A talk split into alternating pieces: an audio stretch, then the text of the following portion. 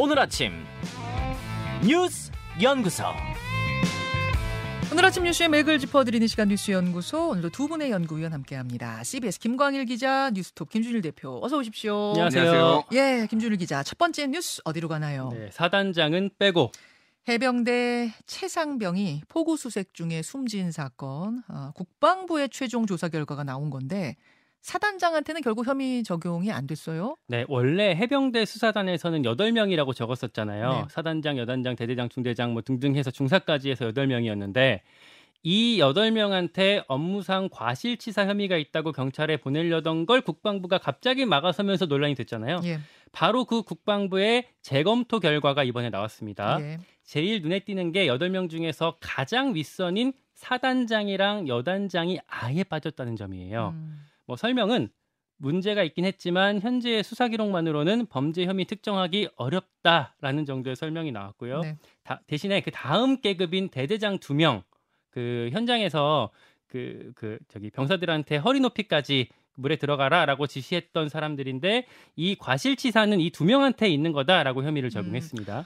그러니까 사단장, 여단장의 이름과 그 당시 이제 사실 관계에 대해서는 적시했다고 하는데 혐의 적용은 그 밑으로 2명한테만 혐의 적용을 한 거군요. 네. 예. 이게 안 그래도 장관이 결재했던 걸 다시 취소하면서 뒷말이 많았던 건데 네. 결과도 이렇게 윗선은 딱 빠지고 혐의자 숫자도 대폭 줄면서 뭐 애초에 사건 축소하려고 그런 거 아니냐라는 논란이 제기되고 있습니다.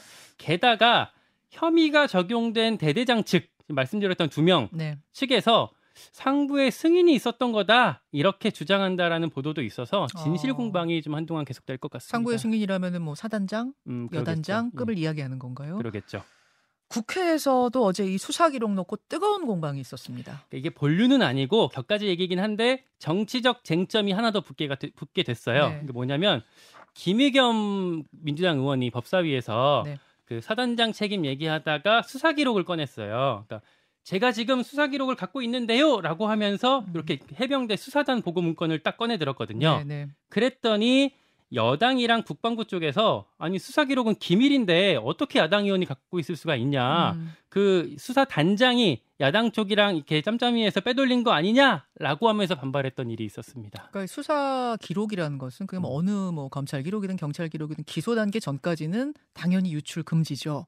그러자 이제 김의겸 의원은 아 이것은 정말 수사 기록이라는 게 아니라 내가 그냥 광의의 표현으로 그렇게 한 거다라고 즉석에서 해명을 하긴 했는데 처음에 그렇게 좀 얼버무리다가 예. 나중에 이 그 상임위가 끝나고 나서 어느 정도 해명을 했어요. 뭐라고 했냐면 네. 그동안 보도됐던 내용이랑 수사단장 측에서 언론에 알렸던 내용 정도 그 자료를 내가 갖고 있는 거다. 그걸 들었던 거다라고 해명을 했거든요. 어느 정도 맞긴 해요. 그러니까 이게 기자들이 갖고 있는 그 서류를 들긴 했거든요. 지금 제가 뽑아서 갖고 왔는데 네. 그 해병대 수사단의 사건 처리 보고라는 문건을 요 문건을 어제 들었던 거예요. 지금 김광일 기자가 갖고 있는 이 문건이 어제 김의겸 의원이 들었던 그 문건이에요? 네. 바로 그 문건이에요? 네. 복사해 오신 거예요 지금? 네, 이미 기자들이 갖고 있는 문건이긴 해요. 그런데 한 가지 확인할 점이 뭐가 있냐면 네. 그 언론에 제공됐던 자료는 이렇게 표지밖에 없는 거였거든요. 어제 김의겸 의원도 이렇게 표지를 들긴 했는데 자세히 보면 뒤에 약간 좀 뭉툭한 느낌이 들어서 꽤 두꺼웠는데? 예, 내용까지 만약에 김의겸 의원이 갖고 있었는지 요 부분이 좀 질의가 추가적으로 들어가야 될 것 같습니다. 그러니까 해병대 수사단이라고 좀 카메라 좀 잡아주십시오. 아래 분명히 찍혀 있어요. 근데 기자들이 갖고 있는 건 이 겉표지 하나. 맞아요. 겉표지 하나고 김의겸 의원은 그 뒤에 붙어있던 것이 수사 기록의 속 내용까지 다 갖고 있었던 거냐 아니면 그건 또 다른 거였느냐 이게 관건이 될 거다. 그 질문이 따라 붙게 될 것 같습니다. 알겠습니다. 어제 그 현장에 있었던 유상범 의원이 마침 다음 인터뷰 준비하고 있거든요. 거기서 이 얘기는 조금 더 해보도록 하고 김준일 대표. 네. 그러니까 일단 지금 국방부의 논리가 이렇게 얘기를 했어요. 그러니까 과실이 임성근 1사단장한테 없다는 게 아니에요. 맞죠. 얘기는 과실이 다수 있지만은 이게 최상병의 사망을 직접적으로 초래한 것인지가 불분명하다라고 이제 얘기를 한 거예요. 그래서 이제 이 뭐 7여단장 그리고 임성근 4단장 그리고 뭐 본부 중대장 중사 등등은 아예 이제 혐의를 적시하지 않았거든요. 근데 이제 이게 이제 논리적 모순이라는 얘기가 나와요. 무슨 얘기냐면은 이제 해병대 수사단장이 네. 8명의 이제 이거를 과실치사로 해서 넘기니까 이게 범죄 혐의를 적시를 해가지고 이렇게 넘기면은 이게 향후 수사에 경찰 수사에 영향을 줄 수 있다라고 해서 이첩을 보류를 했거든요. 예. 근데 지금 어저께 국방부가 한 게 매우 이를테면 자체 판단을 다 내려버린 거예요. 이를테면 범죄 혐의를 특정하기가 어렵다. 주의 의무가 있었다고 보기 어렵다라고 판단된다. 이런 식으로 사단장에 대해서 다 본인들이 판단을 해가지고 경찰에 넘긴 거죠. 장관 같은 경우에는, 예. 국방장관 같은 경우에는 죄 없는 사람까지 범죄인 만들면 안 된다. 뭐 이런 이야기도 했잖아요. 아니, 그러니까 그러면은 만약에 해병대 수사단장에 그런 게 뭐 범죄면 적시하는 게 문제가 있으면 본인들은 그냥 이렇게 적어서 내면 돼요. 그러니까 이거 판단을 하지 않고 이런 사실관계만. 근데 이런 것까지 막 적어놔서 했다라는 게, 그러니까 뭐 특정인 뭐 그러니까 사단장 임성근 사단장을 구하려는 거 아니냐, 이제 이런 의혹들이 더 나오는 거고, 중요한 거는 지금 두 명이 지금 과실치사 혐의로 지금 있다고 그랬잖아요. 대대장. 네. 네. 적시한 사람은 두 명. 포병 7대대장, 포병 11대대장인데 이 사람들이 굉장히 반발하고 있다라는 거예요. 아. 예, 그래서 지금 변호사를 통해서 얘기가 나왔는데 무슨 얘기냐면은, 자 이제 사단장 지시로 강물에 들어가라고 했고 무릎 정도까지 들어가라고 했다라고 합니다. 이게 이제 지시사항으로, 예. 나와 있어요. 이미 이 카톡, 뭐 단톡방이나 뭐 이런 데 이제 나와 있잖아요. 지시사항. 그러니까 포병 11대장이 좀 허리 아래까지 들어가겠다라고 지휘 통제본부에 요청을 했고 그거에 대해서 승인을 받았다라는 거예요. 네. 그러면 물론 이 대대장이 요청을 한 건 맞지만은 윗선에서 사단장이나 여단장이나 승인했으니까 나는 한 거다. 근데 왜 나만 거기에 혐의가 적시가 됐느냐? 예, 그렇게 두 사람은. 그러니까 그렇게 이제 강하게 주장을 하고 있다라는 거죠. 그리고 지금 그 해병대 수사단장, 직위해제된 수사단장의 변호사 같은 경우에는 이거는 지금 사단장의 직권남용이다, 이 얘기까지 하고 있어요. 무슨 얘기냐면은 당시에 이 부대는 지금 육군 50본부가 통제하도록 군에서 명령이 왔어요. 네. 근데 사단장이 이거를 지시를 했다라는 거는, 이거는 권한이 없는 사람이 지금 뭔가를 지시를 했다니까 이거는 직권남용까지 해당될 수 있다. 뭐 이런 주장까지 지금 나오고 있는 상황입니다. 그러니까 뭐 다른 걸 다 떠나서 국민들이 가장 좀 의아해하는 건, 해병대 수사단이 수사한 게 수사의 끝이 아니잖아요. 어차피 경찰로 이첩을 해서 거기서 수사가 이루어지는 건데 왜 이렇게 국방부 장관 결재까지 떨어졌던 걸 보류시켜서 그걸 뒤집기까지 했는가? 좀 왜 이렇게까지 무리수를 뒀지? 뭐 이런 느낌이 드는 건데, 역시 국민의힘 유상범 의원 잠시 후에 인터뷰에서 이 질문 제가 하겠습니다. 다음으로 가죠. 이화영 재판 또 파행하나. 쌍방울 대북 송금 의혹 관련 이화영 전 경기도 부지사 또 문제가 생겼어요. 그러니까 오늘이 쌍방울 사건 43차 공판이 있는 날인데요. 네. 어제 이화영 전 부지사 변호인인 법무법인 해광 측이 사임계를 제출했어요. 아, 그 오랫동안 변호했던 해광. 네. 그 팩스로 사임계를 제출했다라고 하는데, 때문에 이화영 전 부지사는 오늘도 변호인 없이 법정에 서게 됐습니다. 그러니까 이화영 부지사는 함께하고 싶다고 했고, 부인은 저 해고하겠다 했던 그 해광이 결국 스스로 사임한 겁니까? 결국 빠졌어요. 예. 그러니까 그렇게 되면 재판부가 국선 변호인을 선임할 수도 있긴 한데, 국선 변호인 갑자기 들어오면 내용 숙지가 안 돼 있을 거고, 그래서 어쨌든 재판이 딜레이되는 건 피할 수 없을 것 같고요. 해광 변호인단이 이제 사임 이유를 밝힌 게 있는데, 네. 이화영 전 지사 배우자가 자꾸 우리를 비난하지 않았냐, 네, 예. 더 이상 못 버티겠다라는 거고. 못 버티겠다. 네. 그러다 보니까 해광도 그렇고 이화영 지사도 도저히 안 되겠다, 이런 입장을 보인 걸로 알려졌습니다. 그러면 해광 변호사가 뭐 스스로 사임하는 거를 이화영 부지사도 뭐 어쩔 수 없이 오케이다, 네, 이런 입장인 거 다 합의가 된 거예요. 네, 그렇다고 합니다.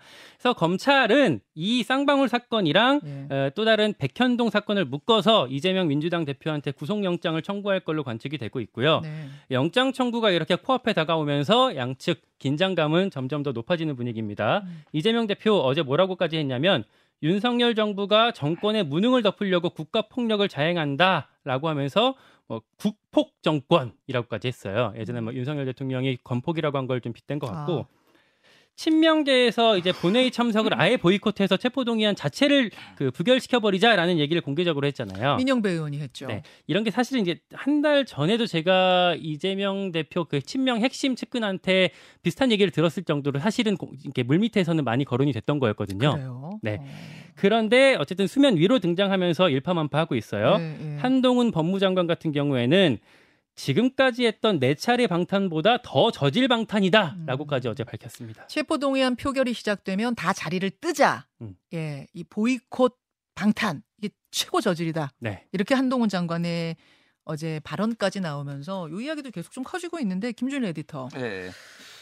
일단 이화영 그 변호인 해광이 이제 왜 전격 사임을 했느냐, 요거를 좀 봐야 될 것 같아요. 그러니까 지난달 25일에 이제 공판에서 이화영 전 부지사의 부인이 이제 반발을 했죠. 그러니까 그 이미 앞서서 이제 해광을 이제 해촉한다 이런 얘기를 했고, 거기서 근데 이화영 지사가 난 신임한다라고 얘기를 했고, 이단 8일에도 계속 이제 해광하고 하고 싶다라고 얘기를 했어요. 네. 두 번이나 신임을 했는데 이제 왜 그랬냐?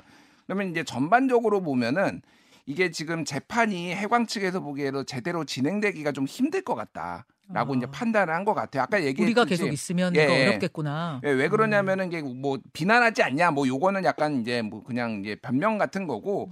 왜냐하면은 이미 그 지난번 공판에서 덕수 측에서 나와가지고 김태형 변호사였나요? 김형태 변호사. 죄송합니다. 김형태 변호사. 이름이 헷갈려서. 김형태 변호사가 나와가지고 이거가 이 신문조서가 임의성으로 자유로운 분위기에서 조성된 게 아니라 회유 압박이 있었다라고 이미 강하게 주장을 하고 퇴장까지 해버렸잖아요. 그러니까 부인 측과 지금 계속 함께하고 있는 다른 변호인들이 등장한 거죠. 예. 그러니까요. 그런 상황에서 그러면 이거를 다 뒤집어야 되는 거예요. 그러면 지난번 거는 다 그쪽 변호사는 다 틀렸습니다. 이거는 자유롭게 예를 들면은 만약에 기존의 해광 측이 했던 주장을 반복을 하려면은 이게 이제 굉장히 재판에 혼선을 주고 만약 정치적 부담까지 이제 만약에 지게 되는 이런 거죠. 우리가 이것까지 리스크를 감당할 필요가 있느냐라는 거예요. 그래서 이거는 이제 파행이 될 수밖에 없는 게.